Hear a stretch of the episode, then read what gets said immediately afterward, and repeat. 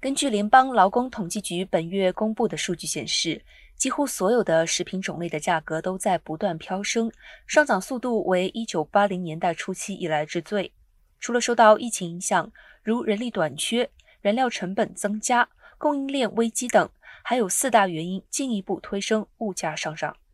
一是俄乌战争，正对美国食品价格造成巨大冲击，尤其是玉米价格；二是禽流感，自从去年十一月至今。鸡蛋价格上涨将近三倍，火鸡鸡胸肉价格也达到历史新高。三是加州干旱，